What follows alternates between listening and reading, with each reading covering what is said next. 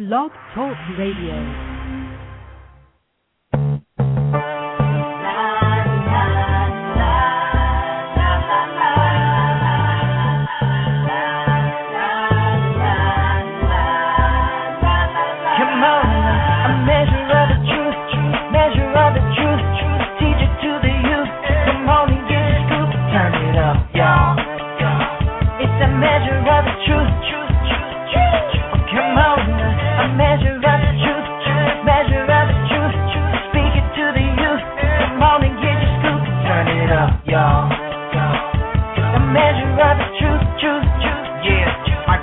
Y'all. Measure truth. Talk radio. yeah. Y'all those other stations out there. They always got something to say. sure. But uh not this station right here.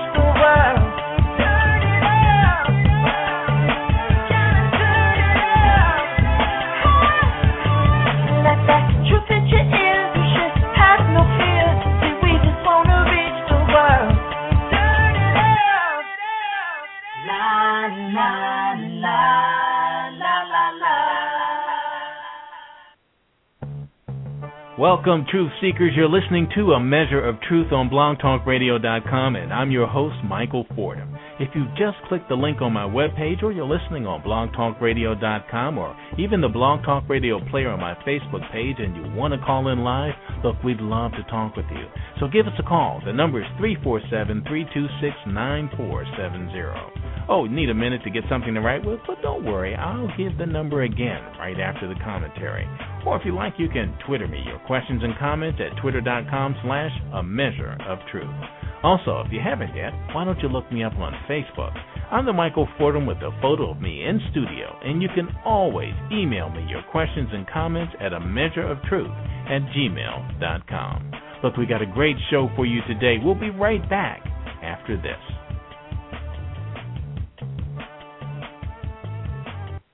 The time has come for us to learn, to analyze and scrutinize the things that we have conveniently come to believe as factual through repetition from what is actually the real truth. We have somehow been led to slaughter by our refusing to ask the questions that would hopefully make sense of the rhetoric, if indeed the rhetoric made any sense at all. We have our suspicions for good reason. So often we find it easier to go along to get along rather than ask the questions that would lead us to the truth. Have we grown so accustomed to being lied to that the lie has become the thing that we desire? Have we lost our taste over the years for what is real and factual because we would rather be entertained than informed? How is it that we would rather focus on one tiny fragment of the aftermath than the root, source, and the cause? What then stops us from opening the debate that would bring about the key changes needed to break the cycle of injustice? Have we been made to feel powerless? Or are we just unconcerned? What will it take to wake up, America? In this age of information technology, there's more usable, factual resources available to the average individual through the internet that could have ever been available to the most learned scholar just 15 years ago. But we still choose to be spoon fed rather than research, debate, and digest the truth for ourselves. Now we find that we are so brainwashed that our attention now locksteps to the next scandalous, exaggerated, emotion driven headline, while the truth sits unnoticed, in plain sight, yet another day. Well, I, for one, will not be a part of this brainwashing of the masses, this decline in intellect, this surrender of conscience. So, where do you stand in the scheme of things? Free thinker with a mindset to seek out and devour the truth? Or just another cog in the wheel of blind complacency? Well, of course, the choice is yours. But as for me, no matter how much garbage you try to heap in my direction, I will always maintain a healthy appetite for a measure of truth. Welcome back, Truth Seekers. You're listening to A Measure of Truth on blogtalkradio.com, and I'm your host, Michael Fordham. Look, if you just click the link on my webpage or you're listening on blogtalkradio.com or even the Blog Talk Radio player on my Facebook page and you want to call in live, look, we'd love to talk with you. So give us a call. The number is 347 326 9470. Or if you like, you can Twitter me your questions and comments at twitter.com slash a measure of truth. Also, if you haven't yet, why don't you look me up on Facebook? I'm the Michael Fordham with a photo of me in studio, and you can always email me your questions and comments at a measure of truth at gmail.com. Look, we've got a great show for you today. Today we talk with Charles D. Ellison, the host of the New School on Sirius XM Satellite Radio, an edge-filled weekly take on the world of politics.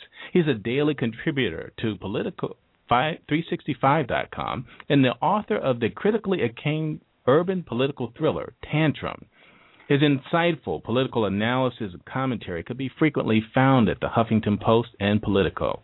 Ellison is director of the Center for New Politics and Policy and a former senior fellow at the University of Denver and a visiting fellow at the George Washington University Institute for Politics, Democracy, and the Internet.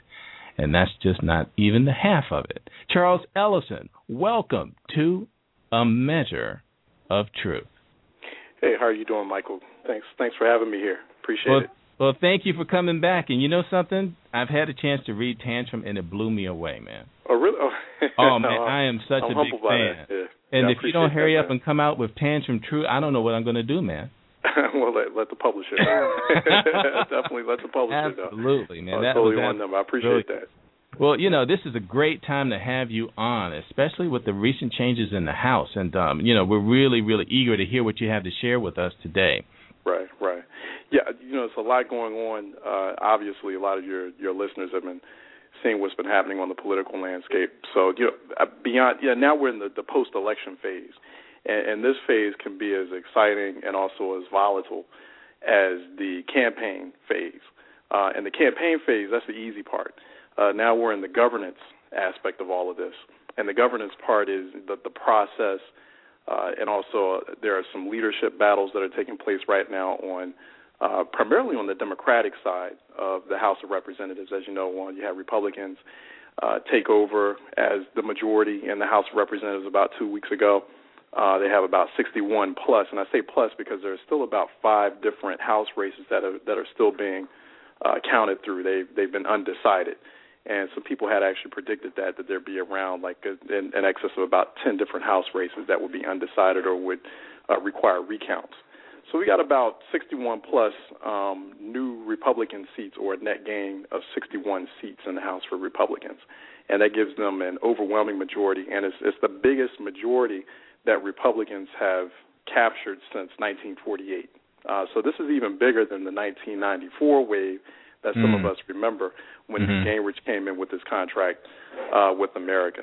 Uh, this this is this is the biggest Republican gain in about um, in, in generations. Wow. So it seems that the polls were right. Well, some of the polls anyway.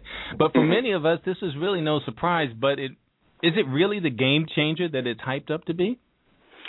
Uh, on some levels it is, on some levels it's not. Uh, you know, you still have two out of three of the major political chambers of influence uh, in U.S. government still run by Democrats. So you have the U.S. Senate is still a Democratic majority, and the White House is still a Democratic president.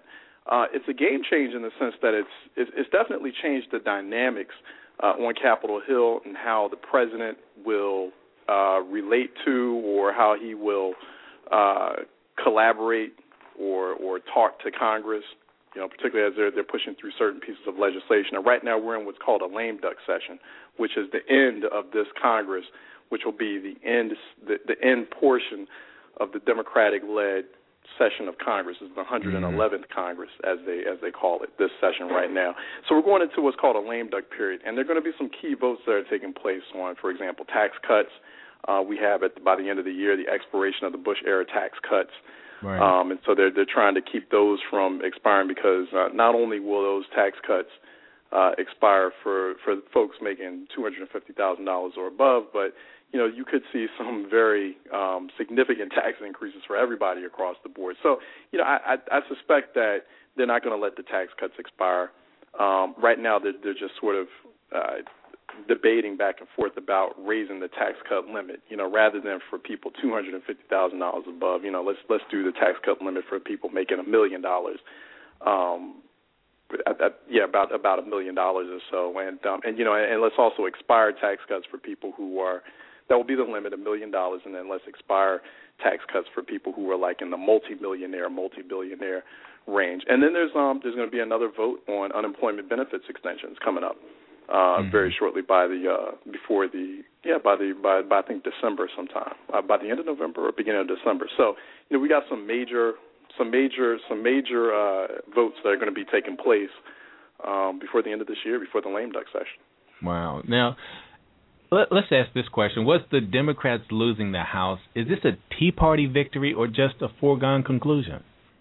Well, it's you know, it's a number of ways of looking at this, Michael. I mean, hmm. technically, some could argue that it's not so much a Tea Party victory per se, because you had about sixty percent of Tea Party candidates actually lost, mm-hmm. as opposed to you know thirty percent winning. So, um, and, you know, that's that's. uh that's that's a significant chunk of of Tea Party candidates that are or Tea Party freshmen that are still going into the House, particularly. Um, but you know, at the same time, it, it, Republicans gained from a confluence of of events. You know, just a bad economy, an anti-Washington climate, people not feeling either party. You know, if mm-hmm, you look at the favorability right. ratings of of both Democrats and Republicans, you notice that you know the voters aren't really feeling either party. You know, they mm-hmm. feel like they're being sort of jerked around, so to speak, and and they, right. they feel that neither party really cares for their best interest. So really, you, you just have you, you had a situation where because of the bad economic climate, and because folks are kind of looking at Capitol Hill, they're blaming Capitol Hill, they're blaming the president, they're, they're blaming just politicians in general here in Washington for sort of stringing out this very uh, slow recovery. You know, they claim we're in a recovery phase. I, that that that worked that that sort of that that worked to Republicans' advantage. And they just basically took advantage of it and and and and created a an electoral wave, so to speak. Um, so it you know Tea Party. I, you know, I, people keep calling this like a Tea Party victory, um, and, and in many ways it's not. I mean, even you could say that there's a big battle right now taking place uh, for the chair. There's a, there's one getting ready to take place for the chair of the Republican National Committee. You got Republicans who are about to kick Michael Steele out. And some people make the argument mm-hmm. that well, you know, Michael Steele was RNC chair when the Republicans made all these gains. Why would you want to oust him? Why would you want to get rid of him? Mm-hmm. But you know, Michael Steele was the the beneficiary of just a really good political climate for Republicans. Right. The Republicans do that, and so you know now they want to take it next level, and they want to they want to go for both the Senate and the White House in 2012. So I, I, you know, I'm a little bit skeptical sometimes of the conventional wisdom that oh, this is a Tea Party victory. No, not necessarily. I don't know if this is a victory at all. I mean, there's still going to be some, uh, you know, some gridlock that's going to be happening on on Capitol Hill, and, and right. that's not going to be good for anybody. It's not going to be good for either party either.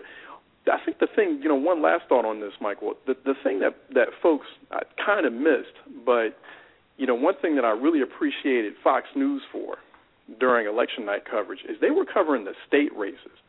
And that's what we really should be taking a, a real serious look at.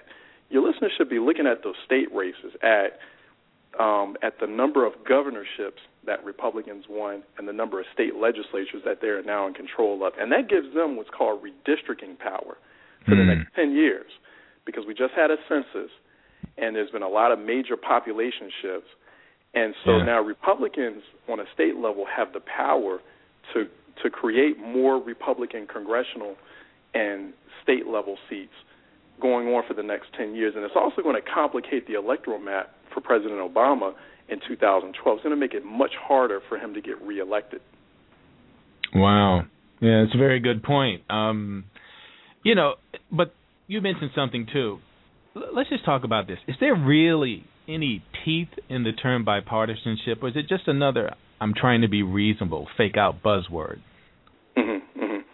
Uh, it it is. I mean, this whole thing about being bipartisan. It's just a way, essentially, for you know, for a lot of politicians when they say that they're they're being bipartisan, it's just a way for them to sort of avoid certain uncomfortable issues that they don't want to that that they really don't have a solution towards. Like for example, I mean, as as far as um, uh, job growth goes, and you even have the president saying, you even have the president saying that uh, unemployment's going to be that that that 10% unemployment is going to be the new normal. Uh, and then, you know, we're focusing on obviously we have the tax cut debate about to take place in the lame duck session, and then you have a lot of uh, folks on both sides of the aisle, particularly Republicans. I found it very odd. You know, the day after Republicans take over the House, they make these major gains on the state and federal level. The first thing that they're talking about focusing on is repealing, uh, repealing Obamacare or repealing Right. health care, the health care Mhm. reform uh, uh, legislation that that passed through in 2009, and that's what basically uh, worked to the president's disadvantage this year, and which caused Democrats to to lose so badly in the 2010 midterms. It was because of a very um, late, this this sort of big preoccupation with health care and not being focused on jobs in 2009.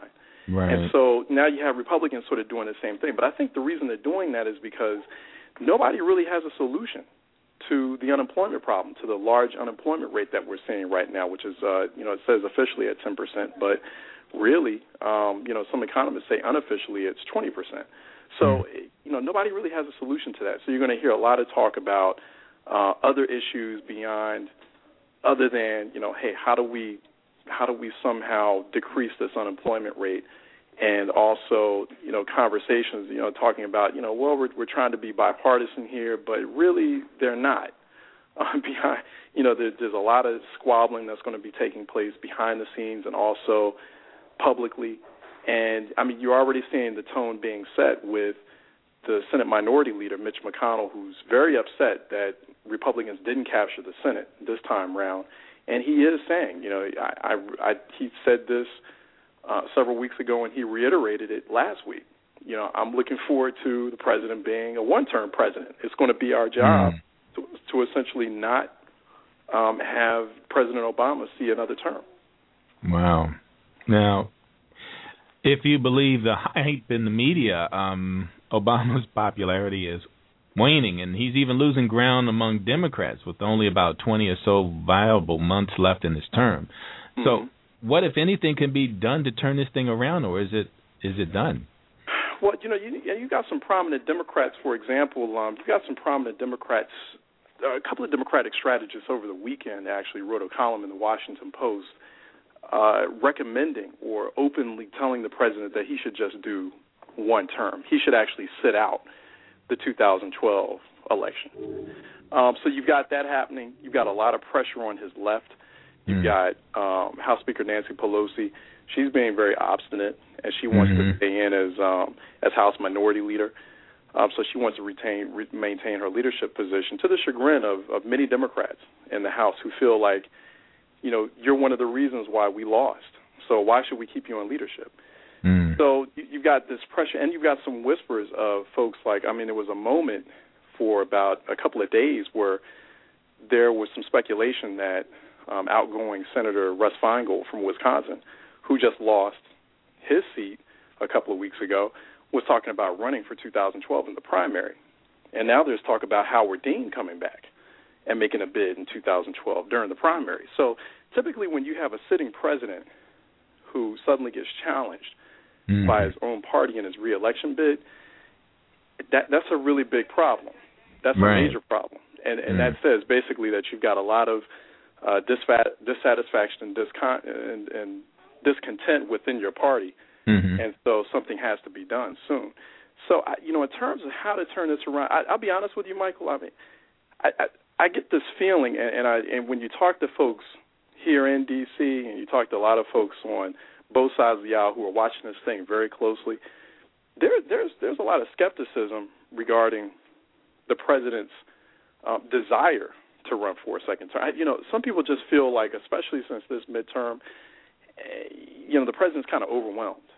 You know, he really is, and you can kind of Mm. see it in the way he looks and, and, and some of the defensiveness um, since he's been back from Asia. You know, he really wants media to focus on the accomplishments and his achievements. This is a very overwhelmed president who's getting it from both sides, from both the left and the right, from both Democrats and Republicans. Um, is there, you know, I think that's the big question. Is there really a desire on his part? And when you talk to folks inside the Democratic Party and inside the White House, they're saying that, you know, there really isn't, uh, a, there's not a whole lot of busyness going on right Mm. now as far as gearing up for the 2012 Mhm. campaign. Um, you know, I, I, David Axelrod, his senior political advisor at the White House, um, just left, so David Plouffe can come into the White House and kind of change the communications machine. But you know, I, once again, you got some of the same players from two years ago, and there's a lot of calls for just a shakeup and a dramatic recalibration in the White House, and that's just not happening. So, you know, it, th- there is this sense. I'm starting to hear some of this this chatter where people are like, "Does he really want to run?" Mhm. you know, so I mean, you know, I mean, maybe he's he's kind of like, you know, hey, um, I've done it. I'm the first black president. You know, I'm I'm bigger than Nelson Mandela. I'm I'm I've I've made it. so, I mean, just don't be surprised if in 2012 we just have this kind of uh David Palmer 24 scenario, the one-term black president. And, and just don't be surprised by that. You know, particularly when you've got Democrats placing pressure on their own president, the leader of their party, to just Mhm. do one term. I'm not saying that's going to happen. I'm just saying right now, this this president right now is just truly just overwhelmed, and it's it's just really it's going to be very tough for him to kind of turn things around. Another thing too, Michael, you know, looking at the calls within the party for this president to do just one term, and then also looking at the changes on the Hill and the changes across the political landscape. Um, black political leadership is under siege uh, in a very big way. And I don't know if people realize this. I mean, you got a president at the top who's overwhelmed, and people telling him just to do one term. You've got a Republican National Committee chair, first black one, people trying to oust him. You had four Congressional Black Caucus members lose their committee, their House committee chairmanships. And then you had 18 Congressional Black Caucus members lose their subcommittee chairmanships all in one night. You know, because most of them are Democrats. So now Democrats are out of the out of the majority, out of power. Congressional Black Caucus is out of power. Um, you've got um, you've, you've got all those major changes. We just had in Prince George's County, which is the center of the black middle class, most affluent Mhm. uh, concentration of of wealthy middle class blacks in the country. You just had the Prince George's County executive walked out in handcuffs, he and his wife from his Right. house in, uh, in in Prince George's County. I mean, it's just all these it, within a, within a matter of like less than two weeks, you've had this major sort of uh, the uh, d- devolution, if you will, of black political influence and power, and it's, it's happened very rapidly and very quick, um, and, and and that's concerning a lot of people, um, particularly within the African American political world. Wow. Yeah. Um, you paint a pretty bleak picture, but a truthful one at that. I mean, right. you know, it, and it's do that. funny how quickly you you you said how things have fallen apart within a short time span. And um, this is something that I've been sort of keeping an eye on myself, but more focus has been on the presidency. But um, Mhm. to see all these other things happening around the same um, downward spin. It's just unbelievable. So tell us a little bit about Obama's recent trip and um, what, what did he hope to accomplish, but what was the end result? Well, you know, one, you know, it, it's it's kind of typical of presidents. You you've seen past presidents um, since uh, Theodore Roosevelt, um, who, when they have experienced significant losses during midterm election cycles, they take overseas trips. Mm. Uh, so so Obama was just kind of going along with sort of the the the typical game plan of many presidents before him. You know, okay, you know, I, I suffered a really serious political setback here at home. Let me go abroad and try to at least shore up my image. And so that that was really sort of the there was there was a political um, objective or goal behind Obama just taking this long trip, going overseas. Um, also, too, he, he was also trying to build up support and build up momentum for a trade deal with South Korea, which is right now about the 12th or 13th largest economy in the world right now, and it's growing Mhm. fast. Uh, and you got South Korea growing very fast, and you also have China now is is now the the second largest economy in the world. Now it used to be Japan up until about a month ago. So you know he he needs to find, or he the administration needs to find uh, global economic partners who can kind of offset some of that growing influence in China there, uh, particularly in the Asian sphere, because a lot of other uh, Asian neighbors around China are growing really nervous about the Chinese and about how fast and how rapidly they're growing for a number of reasons. Um, some obvious and some not so obvious. But um, he he actually uh, he was very unsuccessful at that. Uh, wasn't unable to mold a deal or or finalize any sort of trade deal with the South Koreans, which was which was somewhat of an embarrassment, particularly as he went into then a two-day summit in Seoul, South Korea, of the G20, the 20 most powerful economic nations and emerging uh, economies. And so, um, you know, he wanted to go in there with that South Korean trade deal and and and establish um, his basically his his political power, you know, which had been you know severely damaged back home with the midterm elections. And people are watching this globally. They're seeing Right. you know how much uh, of an impact these elections have had on President Obama, and um, so it. You know, he, he was hoping for a number of goals. You know, one to kind of you know uh, enhance or sort of improve his political image, uh, not just here at home. You know, to show people at home, hey, I'm still the president. I'm still the leader of the free world, and I still have great influence and sway with other nations. Well, you know, it just so happened it didn't work out that way because you couldn't even get a trade deal with South Korea. So, and that's how people are looking at it. And also was he was trying to basically improve or enhance his political image abroad. Um, but it, it was just a very tough, sluggish G20 summit. Uh, normally, the United States sets the agenda uh, during Right. the G20 summit when they have Mhm. it, and that was the case technically. But other countries like India, China, uh, South Korea, and others were setting the tone Mhm. and so um and, and and that that's that that was very unusual and atypical of a G20 summit. So um you know some, some really serious problems for him to come back home. You know he's already bruised because of the midterm elections, and then he gets bruised even more abroad. Uh yeah, he this is a White House under siege. Wow. And and you mentioned, you know, how all of this information now is, you know, global. It's instant. And how has that changed the face of politics, where any country can find out that day the the and take the temperature of um, the political climate in in any given way they'd like? Uh, you know, it, it, it makes the world much smaller. so I mean, yeah. it definitely does that, and it and it makes the world of politics much smaller as well. So. Mhm. Uh, and and it can it can rapidly uh, shape and define events. Uh, you know, it, on, on a on a twenty four seven rotation, uh, and it's it, it becomes very problematic. Uh, I mean, there's some opportunities with it, uh, Mhm. in, in the sense that um, countries are are linked, or, or world leaders are linked by their different experiences. You know, they know exactly what's going on at the moment it happens, and so, uh, you know, and that that kind of that that can help sort of bring different global leaders together in the same room, and and and they can kind of relate to one another because they know exactly what's going on in real time in their respective countries. I mean, so I, I you know that's that's the positive aspect of it, but the negative aspect is uh, is that you know you've got this this 24/7 news cycle, but you also have this proliferation of information going all over the place, whether it be by uh, news portals or uh, or, or bloggers, you know, which are infinite in number.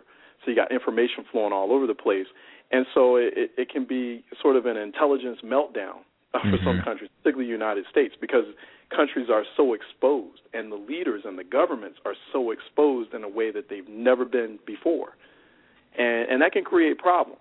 Uh, you know, Right. suddenly, uh, you know, now now other governments are are very aware, acutely aware of what's happening I mean, down to the ground level, down to the street level, what's happening in a in a in an American midterm election, and so that can that can pose problems for an American president, and that can pose problems also for the other branches of government, and you know that gets into a conversation about uh, other governments having sway or you know direct or indirect or influence over how we operate and and over our elections. I mean, some of that was coming out during this 2010 midterm. The White House was trying to say that the U.S. Chamber of Commerce was accepting uh, donations from foreign contributors to essentially um, pay for uh, multi-million dollar um, political ad campaigns, and, and, that, and that created an issue. That was that was a problem. That that was something an issue that the White House was trying to basically um, galvanize uh, independent and also left-leaning voters over, and it, it didn't work. But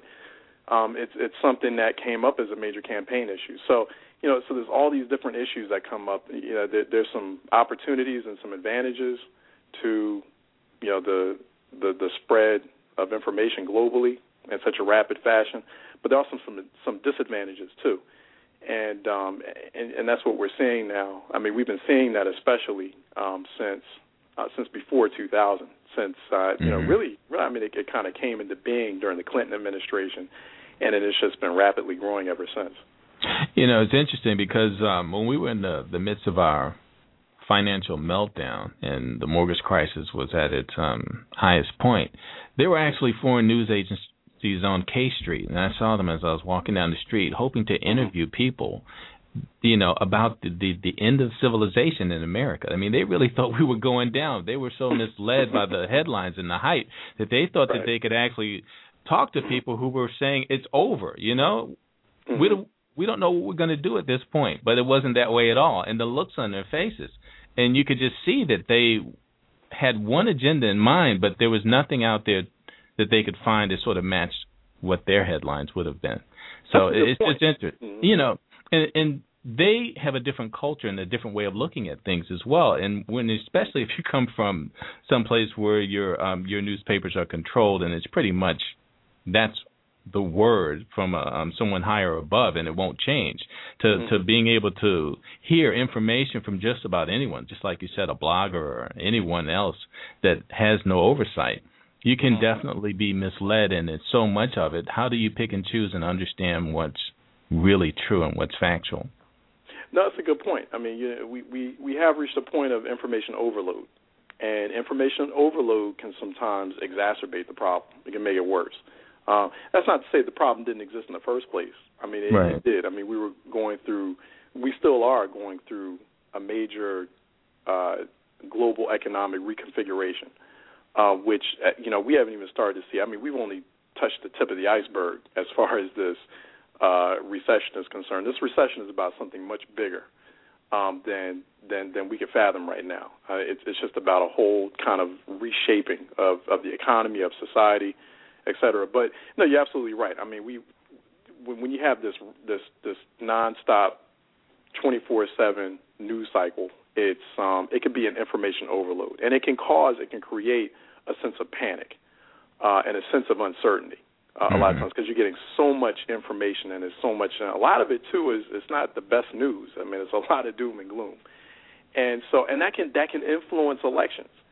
I mean, look at you know that there's another debate that's taking place right now in the wake of these midterm elections about a lot of these pollsters and a lot of the polling, um, the, the day-to-day polling that we were seeing mm-hmm. leading up the election. And a lot of people were saying that the polls kind of influenced the elections because right. pollsters were constantly saying, "Hey, we've got this Republican enthusiasm gap. There's no way that that the that the um, that the Republican wave can be stopped."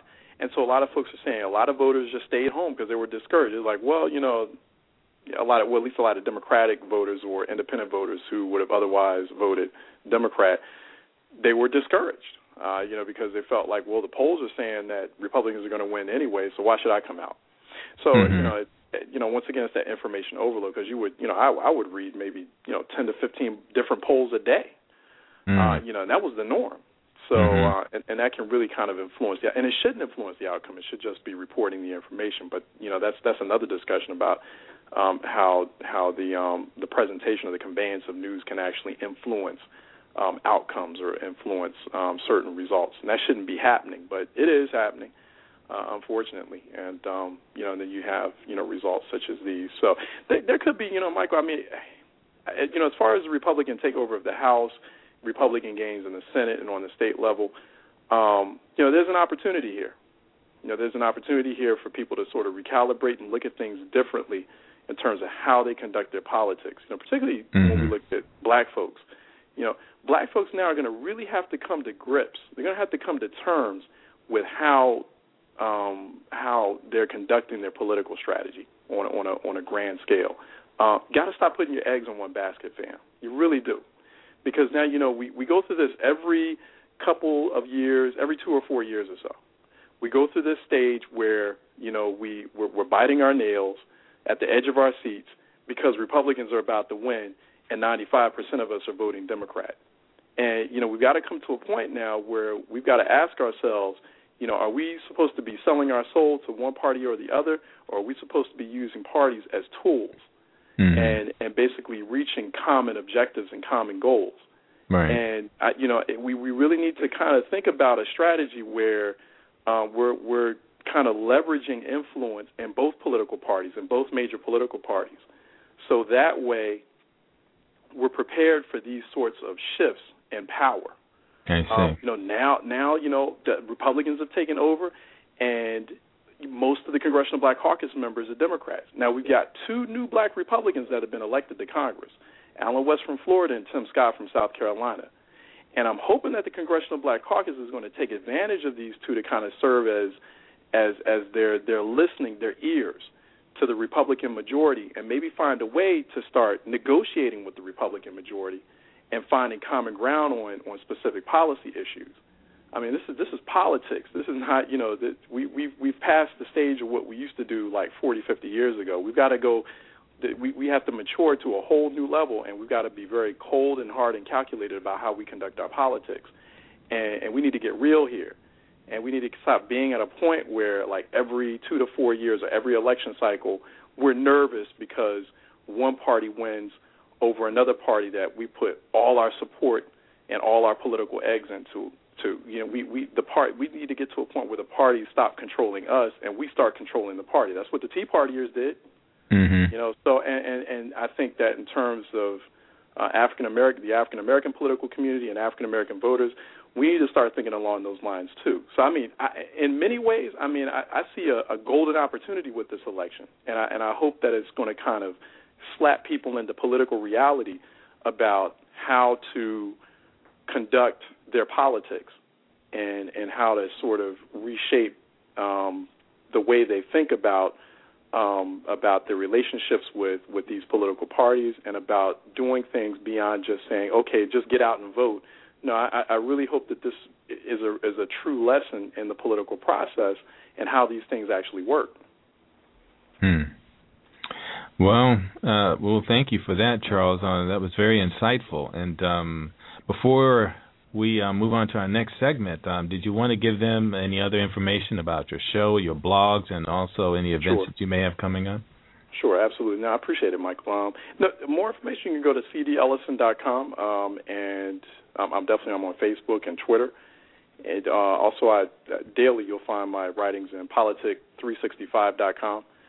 Uh, so writing daily political news and, and commentary and analysis and politic365.com. Great site uh, to go to, you know, if you want to get, you know, kind of keep up. It's it's actually the premier site for um, for for news and perspective and in, in politics from an African American perspective. And um, so it's it's it's fast growing. So definitely a great spot to go to. Got some great writing and some great content there. But for more information, go to cdellison.com and listen to the New School on uh, Sirius XM satellite radio. So I really appreciate I, I know it's a, it's a lot and of the new school. What time happening. does that air? What time does Oh. that air? That airs um, on Saturdays, 7 a.m., 1 p.m., and 7 p.m. on Sirius 110, XM 130, and um, also the Power XM 169, and then it re-airs throughout the week. But you can get more information at cdellison.com. All right, great, great. And look, man, if you um if you if you got um Tantrum True ready and you need someone to just you know check it out for you, I'll, I'll definitely I'm keep in mind. available, man. You know, I'm I'm getting ready to read it again, man. But um, by the time Well, I finish it, boy, I tell you, I'm going to be hurting. I mean, that was great. You know, it's interesting. Your style is almost.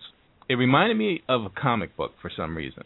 because Oh, it, it just gave you a little bit of information and it kept pulling you in and um the the amount of content that was in it too and uh it was very thought provoking. I mean, you put so many things together in that. I was just really blown away. I was impressed. I knew I I, would like it. When I read it, I was just like, man. Wow. And then I got to the end and I realized there wasn't enough left in the book and I started to panic. I really oh, no. started to have an anxiety Wow. attack. I was like, no, don't do this. But hey, That's funny. I'm not going to say too much. But anyway, it's great. You guys really ought to check this out. Awesome. I Awesome. appreciate that, man. I, I definitely, um, you know, like I said, let the publisher know, get the uh, get the sequel out.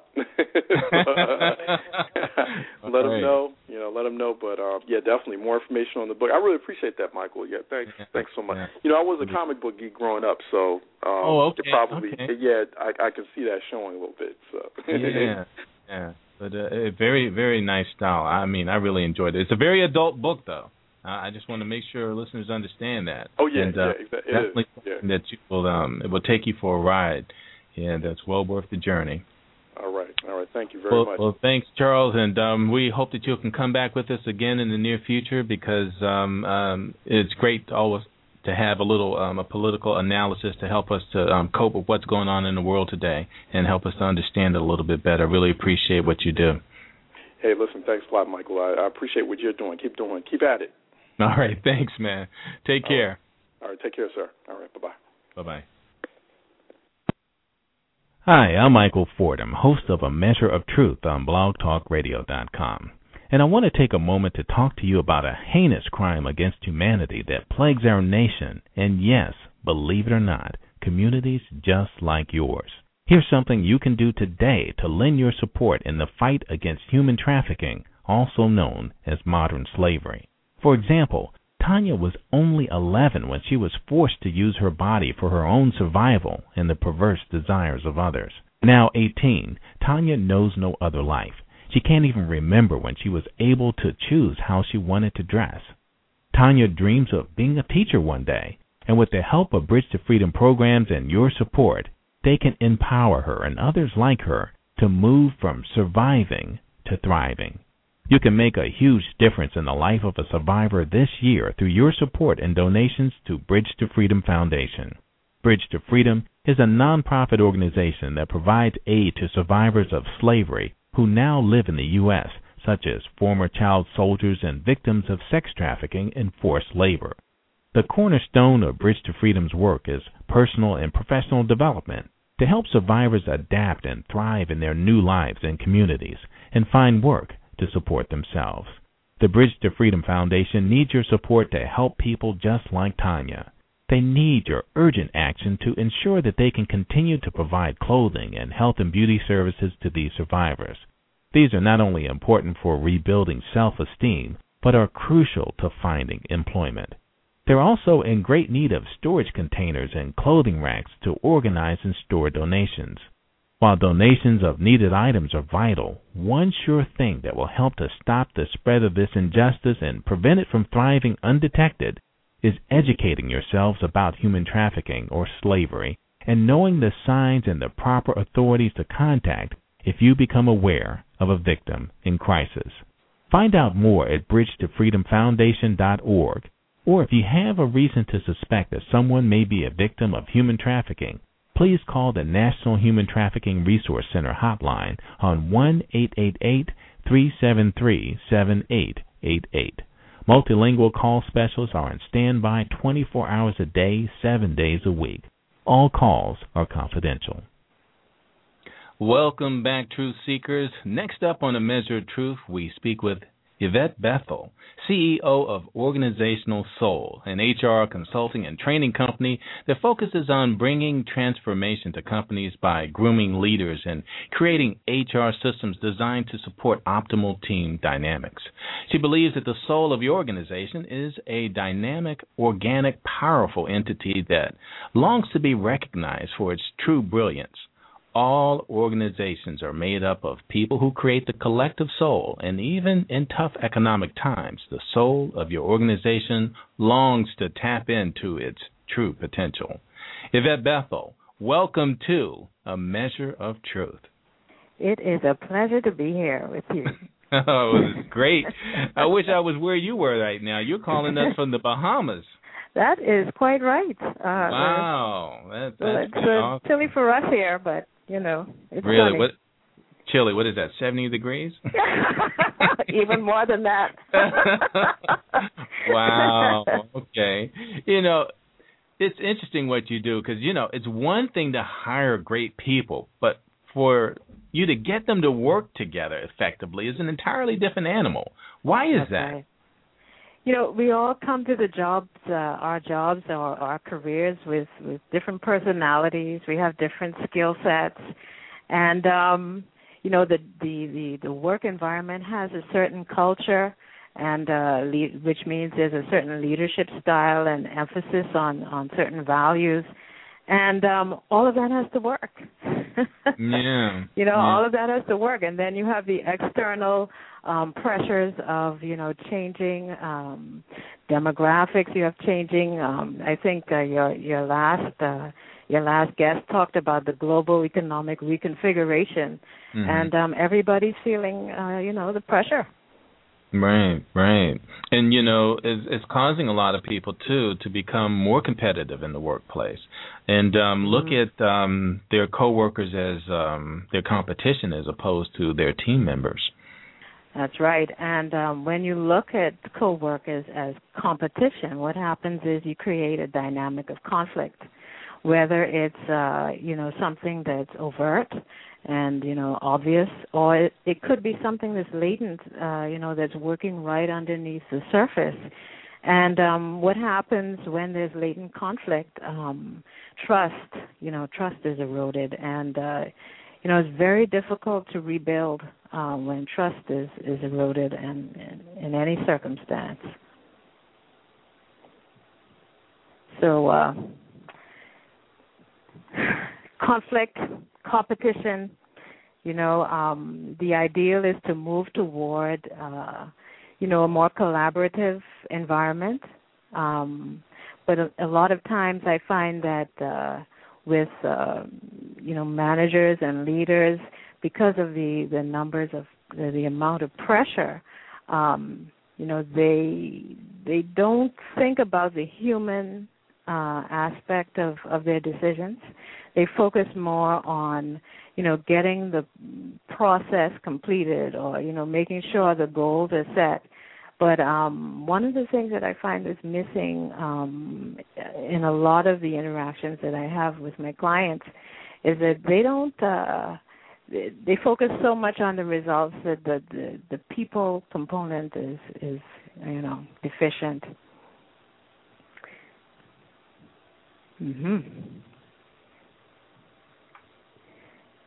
You know, um, one of the things that uh, that uh, you know I'm I'm very very focused on is uh, workplace uh, survival, and um, I uh, put together a CD called your your workplace survival kit. And uh, one of the reasons why I put this together is because I see that uh, there's so much uh, going on in the workplace, and not not only from a, a leadership perspective, but also from uh, an employee perspective. And uh, it's very important for people to to understand number one uh, that you know they don't have to be uh, stuck uh, because I think that's one of the things that, that impacts morale um, very deeply in the workplace. Um, secondly, uh, they need to understand how to manage their emotions um, in the workplace because uh, you know your your previous guest talked about that feeling of being overwhelmed. I don't think that that's uh, limited to be, to politicians. I think that that's across the board. And um, you know, when you feel uh, overwhelmed, it's very difficult to manage emotions. And this gets right back to you know when you don't manage your emotions, um, you know it's very difficult to to focus on the, the human component of things. So um, Yeah, and it's very difficult to be productive in situations like that as well. Yeah, absolutely. Um, productivity uh, decreases because uh, when product when when when you're overwhelmed, it's very difficult to be creative, you know, and and sit around a table and, and talk about different uh, different ideas um, because you know someone can be uh, listening to what you're saying, and because they're in a, in a state of stress, uh, they're going to attack you instead of uh, having a constructive conversation about um, you know about what's going on, and uh, you know it, it becomes very difficult to communicate. And uh, you know, I've been in in situations, uh, even in trainings. You know, I sit down. People don't always recognize that uh, when they're communicating, um, body language is so much more um, powerful in the communication process. So when you sit and watch uh, communication through the body language, you know it's very uh, difficult to pay attention because it can be become so distracting. Um, I saw uh, I, I sat across from a gentleman that was making faces throughout an entire presentation, and you know what happens is everybody's drawn to this. Uh, you know this this person and and they're distracted from the important conversation that's going on and um you know not everybody's comfortable or or not everybody understands uh, body language and how that that contributes to conflict in the workplace. Now, tell us a little bit about when you go into a situation where there is a breakdown in communication, there's some conflict there. What are some of the first things you do to get everybody back on the same page and communicating again? Well, I always like to start from a, a place of, of self awareness and um you know, uh, one of the things that I, I talk about a lot is emotional intelligence. And uh, with emotional intelligence, um, you know, self-awareness is is is the beginning of the process. So you need to you need to take a look. You, first of all, you need to know or be literate about your emotions, and what that means is, you know, you literally have to um, be able to identify um, what's going on within you. So you it's not good enough to have some vague feeling. Um, what what you need to be able to do is say, you know, I'm feeling angry, I'm feeling frustrated, because it could be a complex group of emotions, or it could be, um, you know, just a single emotion. But you need to be able to put some words to that, because once you're able to identify them or articulate them, uh, then you uh, can can identify your patterns and the patterns of other people. Because once you practice with yourself, of course. Um, you can uh, you get better at identifying these issues with other people. Now, once you um, you know understand you and how you react to certain situations, there's a level of consciousness uh, that, that's introduced to the process. So um, what happens is uh, the next step is to now you have to na- navigate your emotions before you even engage with anybody else in in a conflict. So in navigating your emotions, you really need to look at things like, you know, what are the consequences of my actions? These this is an important competence uh, in in um, handling and managing conflict. You know, what are the alternative outcomes, and what is it that I want to um, achieve from this? And one of the things that people don't realize is, you know, we, we just emote and we react instead of taking a step back and responding. And and a lot of times, you know, our brains are hardwired to um, react, and so it takes conscious, some conscious effort to to reform your your habits. Um, you know, once you uh, move away from or once you you understand and look at your the uh, consequences of your actions you need to you know navigate your emotions. How do you do that? Well you may some people take a five minute break and or take a walk. Some people reframe whatever it is that they do. Um you know they need to do that in order to uh you know move on and and and respond a, a little bit differently um, one another thing that's important, uh, another competence that's important is with uh, managing your emotions in difficult situations, is optimism. Um, in in workplaces that I I encounter, uh, there are a number of people who uh, see their glasses half empty. Um, you know, I know that sounds cliche, but mm-hmm literally uh, they take a pessimistic view, and pessimism really suggests a level of disempowerment, or um, you know, this never goes right for me, or uh, you know, I can't get this done, or you know, they just have no, they feel that they have no control over their their situation, And um, optimism is is really what we're going for. Where you know you look at the situation, and you know conflict, you know, can happen every day. In some circumstances, uh, I see it where there's there's so many interrelational issues. Um, you know, you're having to navigate this every day. And so these people who are optimists, they'll say, you know, this is the case uh, now, but you know, I have control over this. I can make a choice. I can make a decision, and right now I'm making a decision to be here. Um, but I ne- I don't necessarily have to um, to stay here. I, I I can move on after I do certain things. Um, so uh, that's another one of uh, the competencies that can help you navigate, you know, emotional situations. And then there's another one called intrinsic motivation, um, and really that's about being motivated by your values, your belief systems, um, you know, what things that you're interested in versus, uh, you know, what other people think. Hmm. Wow, well, that's great, Yvette. You know, um, I, I really have to tell our listeners, um, you know, actually the power went off and I had no power, and then the power came back on. So when you first heard me come back, I was actually talking to you from my iPod Touch. Oh. yeah, and then I was able to log back in. And we're all, yeah, we're we're back straight now, but um, yeah, um, I asked the producer whether or not it was enough that you might have noticed, and she said you did pause a couple of times. I just want to thank you for hanging in there and going ahead and go through this. But we're we're at five or four minutes left in the show now, and I do want to um, give people the opportunity to find out more information about your business, your website, other contact information. If you haven't had a chance to mention that yet. Okay, um, my website is www.orgsoul.com. That's orgsoul.com. And uh, I'm also on Facebook. You can find me there, Yvette Bethel. Uh, mm. I'm on Twitter as well. And uh, I have a, a CD, um, Your Workplace Survival Kit, that is uh, available at Amazon.com. So uh, if you want to survive the workplace, uh, you know you can uh, download or purchase a CD. You know, we're going to have you on again, and we're going to have some people already ready for you to help them through their uh, complex situations at work.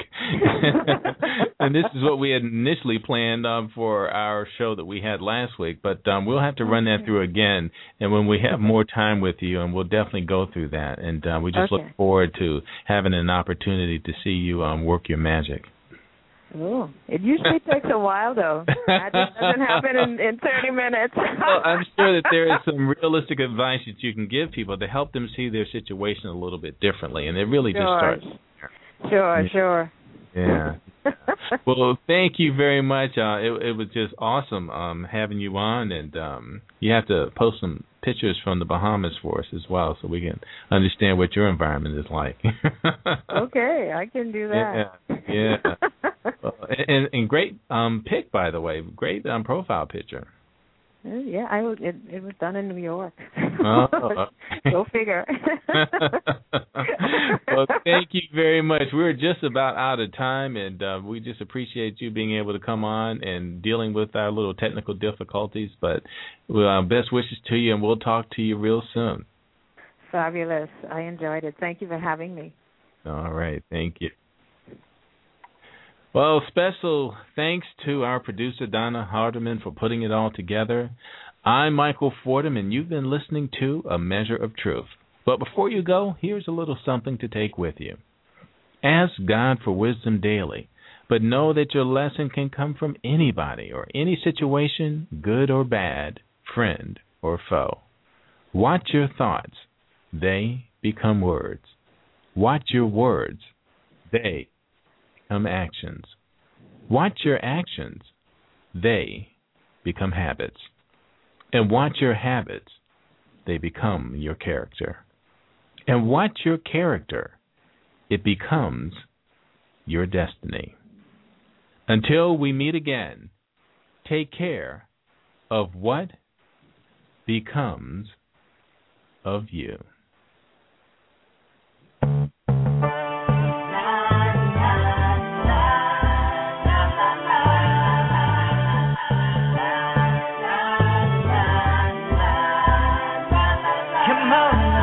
Measure